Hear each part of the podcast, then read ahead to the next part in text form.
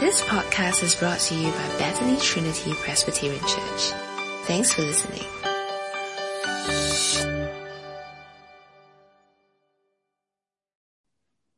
Great. Thanks, Andrew. And a very good morning slash afternoon to everyone. It's always a privilege to be able to gather with God's people, whether it's in person or whether via Zoom. I hope you have your Bible with you, whether it's digital or a physical one, because we'll be flipping through these two chapters together. Let's begin by asking God to help us. Would you pray with me? Heavenly Father, we thank you that you have given us the word of life. We pray this morning as we gather in your presence that you'll calm our minds and help us to bring our focus upon your word. May your Holy Spirit help us to engage with your truth and that you will help us to respond rightly to you. We pray and commit the rest of this time into your hands in Jesus' name. Amen. Now, during the COVID pandemic, some of our guys, including one of our pastors, have learned to cut their own hair. So they save themselves from the trouble of going to an external hairdresser. However, we do not always have that same capacity to help ourselves without external interventions. And that is why hospitals remain open operating theaters and surgeons are essential. External interventions are required when we uh, need a heart or a head surgery. Now, this morning and afternoon, we've come to Genesis 5 and 6, which review a predicament, a crisis that humanities are in. Now, we cannot save ourselves from our problem, and we desperately need an external intervention. So now turn or scroll with me in your Bible to Genesis chapter 5 as we paint today's context together. Flip with me to Genesis chapter 5. Now, this is how Genesis 5 begins. Uh, I put it on the screen. Genesis 5 verse 1 says this. This is the written account of Adam's family line. When God created mankind, he made them in the likeness of God. He created them male and female and blessed them, and he named them mankind when they were created. Now, when Genesis 5 was written, uh, it was written with an obvious reminder of the Genesis 1 creation setting. In fact, in Genesis 1, 27, 28, God already said he was the creator of humankind. Male and female. He created them. God named humans and then he blessed humans to be fruitful and to multiply. And so we see this blessing repeatedly mentioned throughout Genesis 5. If you look at Genesis 5 verse 3, we read this, that Adam had lived 130 years. He had a son in his own likeness, in his own image, and he named him Seth and had other sons and daughters. We could go on in verse 6 when Seth had lived 105 years. He became the father of Enosh and had other sons and daughters. And this repeats itself, God's blessings of them multiplying, being fruitful in verse 9, verse 12, verse 15, verse 18, 21, 25, 28. The blessing of God on humanity to be fruitful and to multiply. This were painted in this account in Genesis 5. And given their long lives, getting married late doesn't affect or hinder their populating of the world. Noah, he was a late bloomer. He only became a father at 500 years old. But you know what? No problem, guys. He had three sons at the fifth century. Now, I would like to invite us to do some observation as you open up your Bible to chapter 5. I want you to observe with me as you scan this chapter. What you should catch, what should have caught your attention if you are to read Genesis 5 or you heard it just now, was actually the lack of details despite how long they lived. There was no mention of achievements, accolades, Guinness World Record. The genealogy of Adam's line was not the content page of the book because there was no content apart from the repetition of what is happening that a, son, a, man lived X years, had a son, lived Y years, and then he had other sons and daughters. Instead, as you look at Genesis 5, what should come um, striking to you or new to you from Genesis 1 is that it has started to include God's curse from Genesis 3. And so if you were to read on to verse 5, this is what you see. Adam lived a total of 930 years and then he died. Verse 8, Seth lived a total of 912 years and then he died. Verse 11, Enosh lived a total of 905 years and then he died. Verse 14, 17, 20, 27, they lived and then they died. Well, I'm sure as we read this account, many things could have been written about each of these families. Perhaps there were great inventors and explorers. Perhaps there were stories of great architects who managed to build a house to fit six generations and they don't quarrel.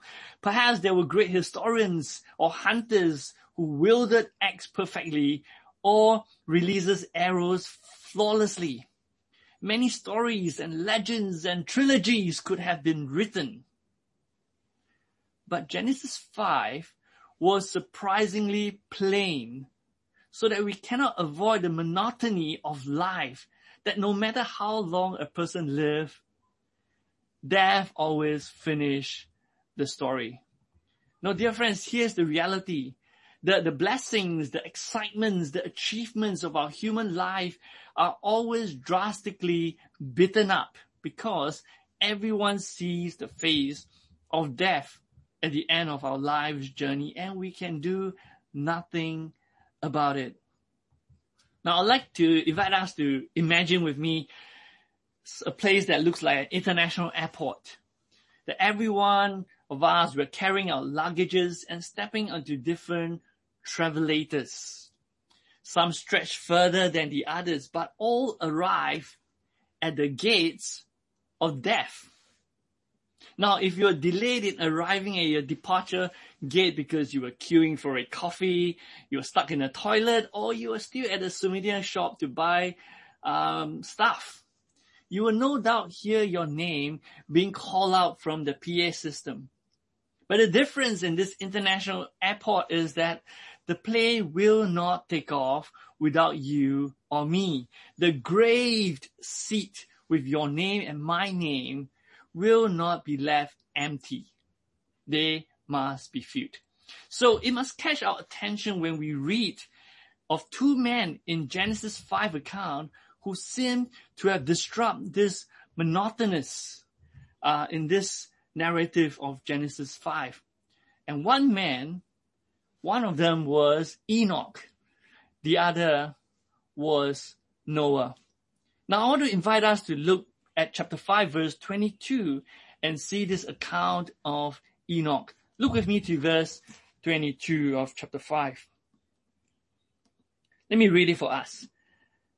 After he became the father of Methuselah, Enoch walked faithfully with God 300 years and had other sons and daughters.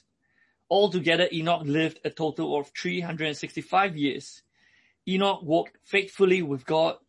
Then he was no more because God took him away. Now imagine with me the steward at the airport or the departure gate calling out for Enoch's name, but Enoch did not reply. And the agents trained to retrieve the non-compliant were about to set loose their hounds when suddenly God's voice is being heard that goes something like this over the PA system. Drop the search. Enoch is not boarding. Now that is a disruptor to the monotony of Genesis 5. Look at verse 24 with me. Again, verse 24, it says, Enoch walked faithfully with God then he was no more because God took him away.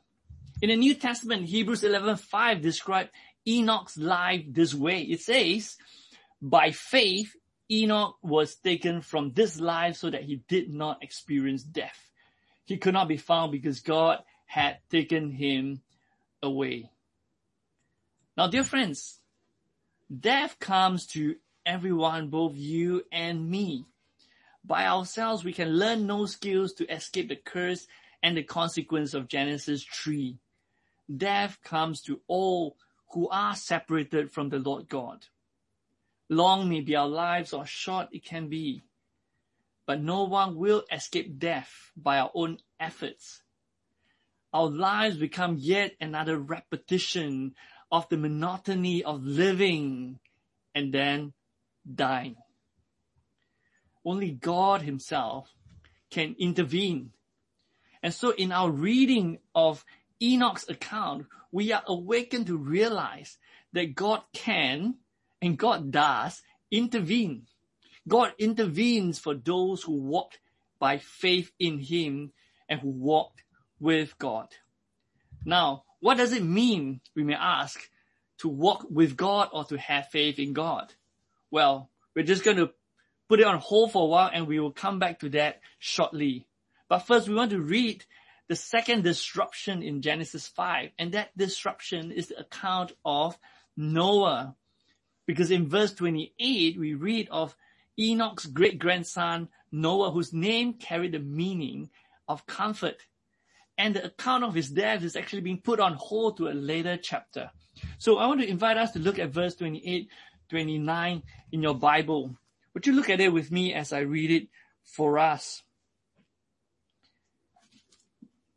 When Lamech had lived 182 years, he had a son. He named him Noah and said, he will comfort us in the labor and painful toil of our hands caused by the ground the Lord has cursed. Now, put your finger there as you look at it. Enoch's son uh, grandson Lamech named his own son Enoch.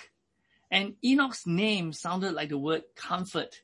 And he was to be humanity's hope for relief from the curse of God and the violence that is happening. But we must not miss out the observation here if you look at this verse that Noah, he did not get his name because of how good he was. Noah was given the name while he was still in his diapers. And it would be more than five, six hundred years later before he would in some way bring comfort to humanity. So as we step into Noah's story, we will inevitably come face to face with God's curse and God's diagnosis of humanity. So as we look at it now, turn to Genesis 6 and We'll look at the first few verses together. Let me read it for us. Genesis 6 verse 1 to verse 3. Look at it with me as I read it for us. When human beings began to increase in number on the earth and daughters were born to them, the sons of God saw that the daughters of humans were beautiful and they married any of them they chose. Then the Lord said, my spirit will not contend with humans forever, for they are mortal, or for they are corrupt. The days will be 120 years. Now, if you're a reader reading this, you may get overly distracted because you want to ask the question, so who are the sons of gods? Who are the daughters of humans or men? Well, the Jewish traditions and some early fathers, they would have argued that the sons of gods were angels who married humans. Other commentators would have said that they were the ancient rulers or kings who married commoners. And still others, including some of our Reformation fathers, they took the view that the sons of God refers to the godly line of Seth, who sinned by marrying the descendants of Cain, who rebelled against God. Well, the reality is not much is being told to us in Genesis about this account. Very little explanation is given with regards to who are the sons of God or daughters of man. But what is clear that we might end up missing that the author wants to tell us is that the actions of the sons of God were seen as evil and corrupt before God. In fact, we should focus on verse 2. It says this, the sons of God saw that the daughters of humans were beautiful and they married any of them they chose. So in, in verse 2, what is pointing to us is that their actions were just like Eve, the mother of mankind. Look at verse 2 with me. It tells us the sons of God, they saw with their eyes what they deem is good to them and they took it. Like Eve, their eyes decide what was good and they took for themselves what their eyes last after. And in doing that, they stepped over God's boundary and grieved God deeply. Now, dear friends, as we pause, let's come back to ourselves. Our sins, yours and mine, are not merely impersonal actions that will be judged by this cold celestial king or judge called God. Our sins are always person, a personal rebellion against the God who made us good in his own image. Our sins are choosing what our eyes decide what is good and we go for it, even if it is not what God wants us to do.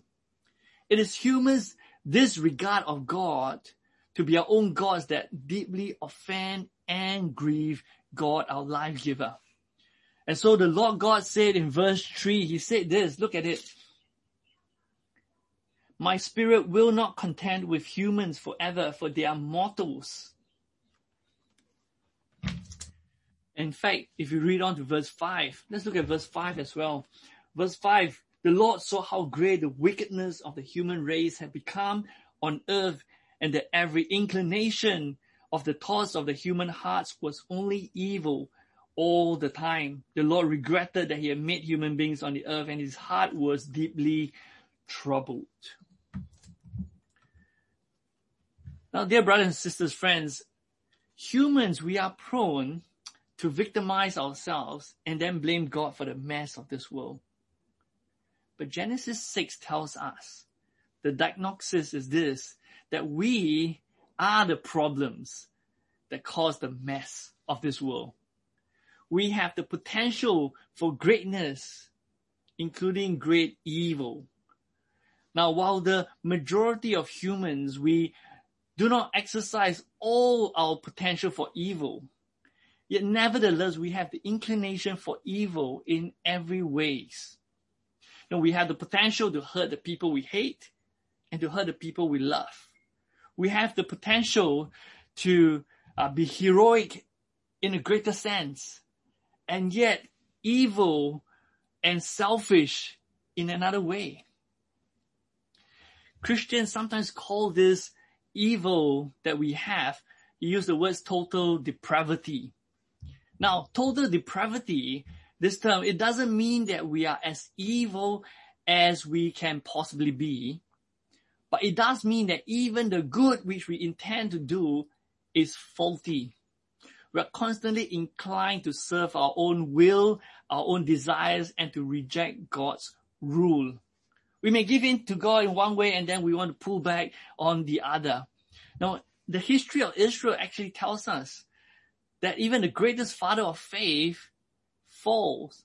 Even the greatest king who loves God can do the most perverse evil. We are prone to take God's glory for ourselves. Now, in uh, 2003, I remember there was a national conference in Minnesota organized by the Desiring God Ministry. It was organized at the 300th anniversary of Jonathan Edwards. Now you can guess where my son's name come from. The theme of that conference was a God entranced vision of all things. A God entranced vision of all things. Now, one of the speaker then was the late J.I. Packer. And I remember clearly that occasion. He was pretty frail. He was quite hunchbacked. Um, as one of the men was introducing Packer, saying that he might not even travel that far um, after this conference because he was getting old um, and he's getting frail.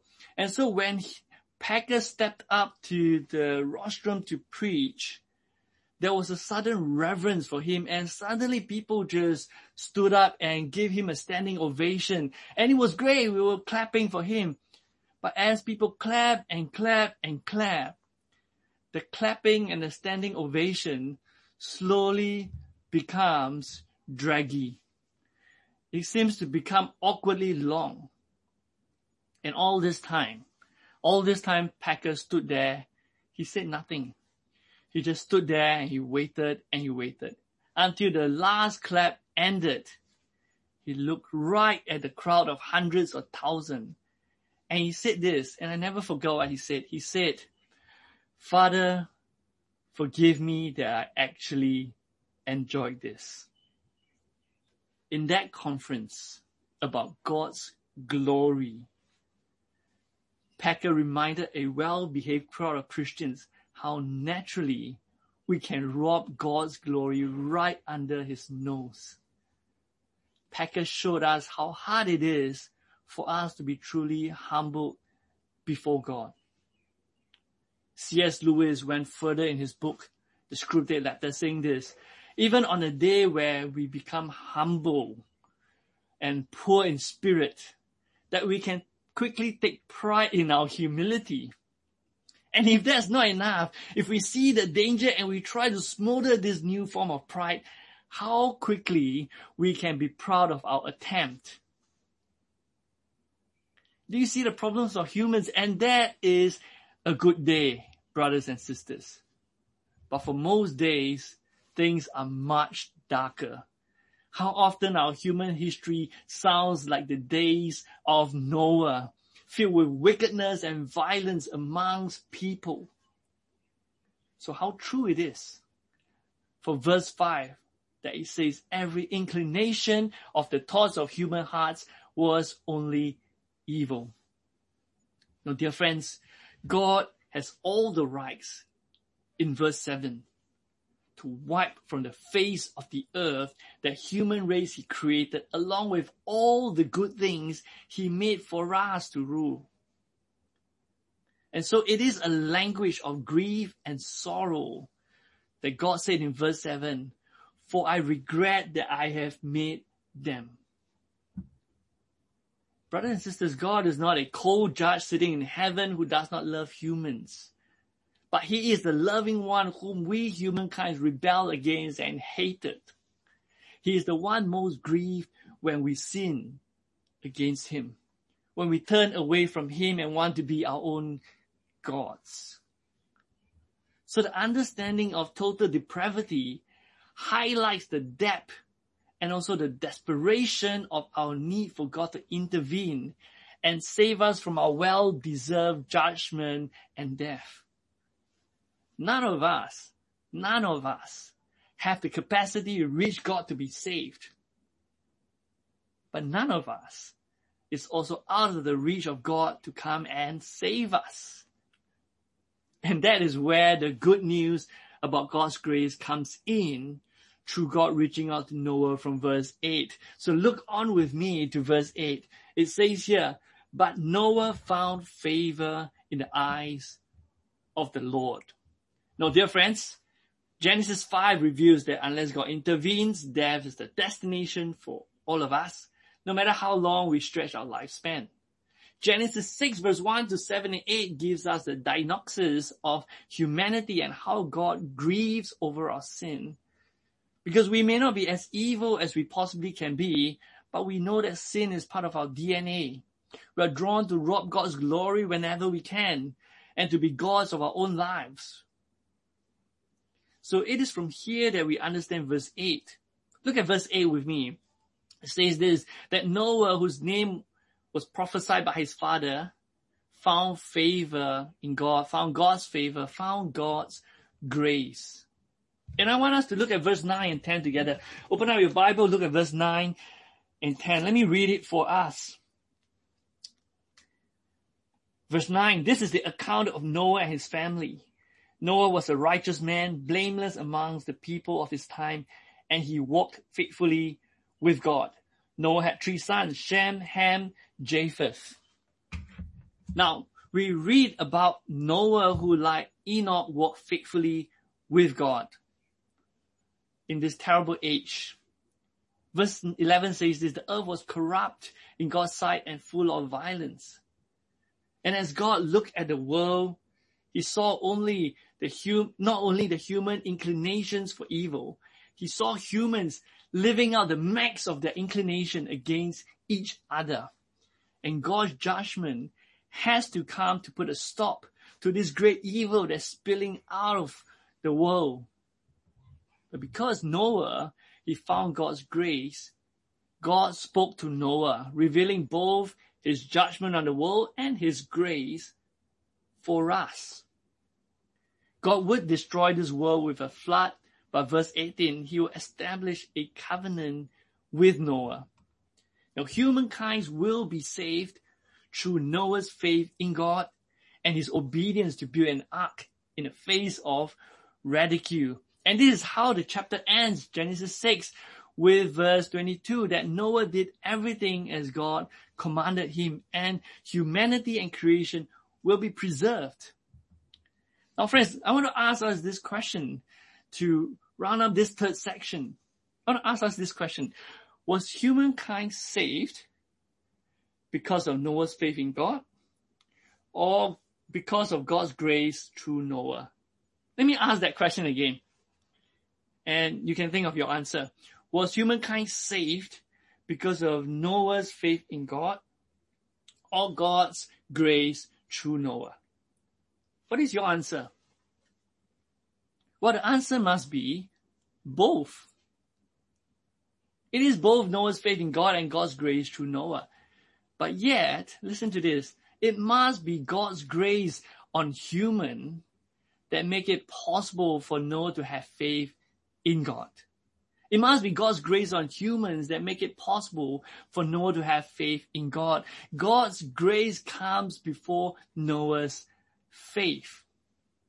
Now, how do we see that order? Well, let's take a look back at the Bible and to see the Bible's explanation of Enoch's faith as well as Noah's faith. I want to invite us to look back to Hebrews 11. Hebrews 11. Let me read for us from verse 5 to verse um, 6. Listen to this. By faith, Enoch was taken from this life so that he did not experience death. He could not be found because God had taken him away. For before he was taken, he was commended as one who pleased God. Listen to verse 6 carefully. And without faith, it is impossible to please God because anyone who comes to him must believe that, first of all, God exists and number two, God rewards those who earnestly seek Him. Do you catch what is happening when we speak about Enoch's faith? For Enoch to walk with God and be saved from death, he need to first of all believe that God exists. And that also means that he is not God, but God is God. He need to believe that God exists. And number two, he need to trust that God is a good God from the beginning. God is a good God. He longs to bless those who come to Him. That has always been God's desire to bless the people that He has made. So now Enoch's faith would have meant nothing if God does not exist, if God is not good, or if God did not help Enoch to know Him.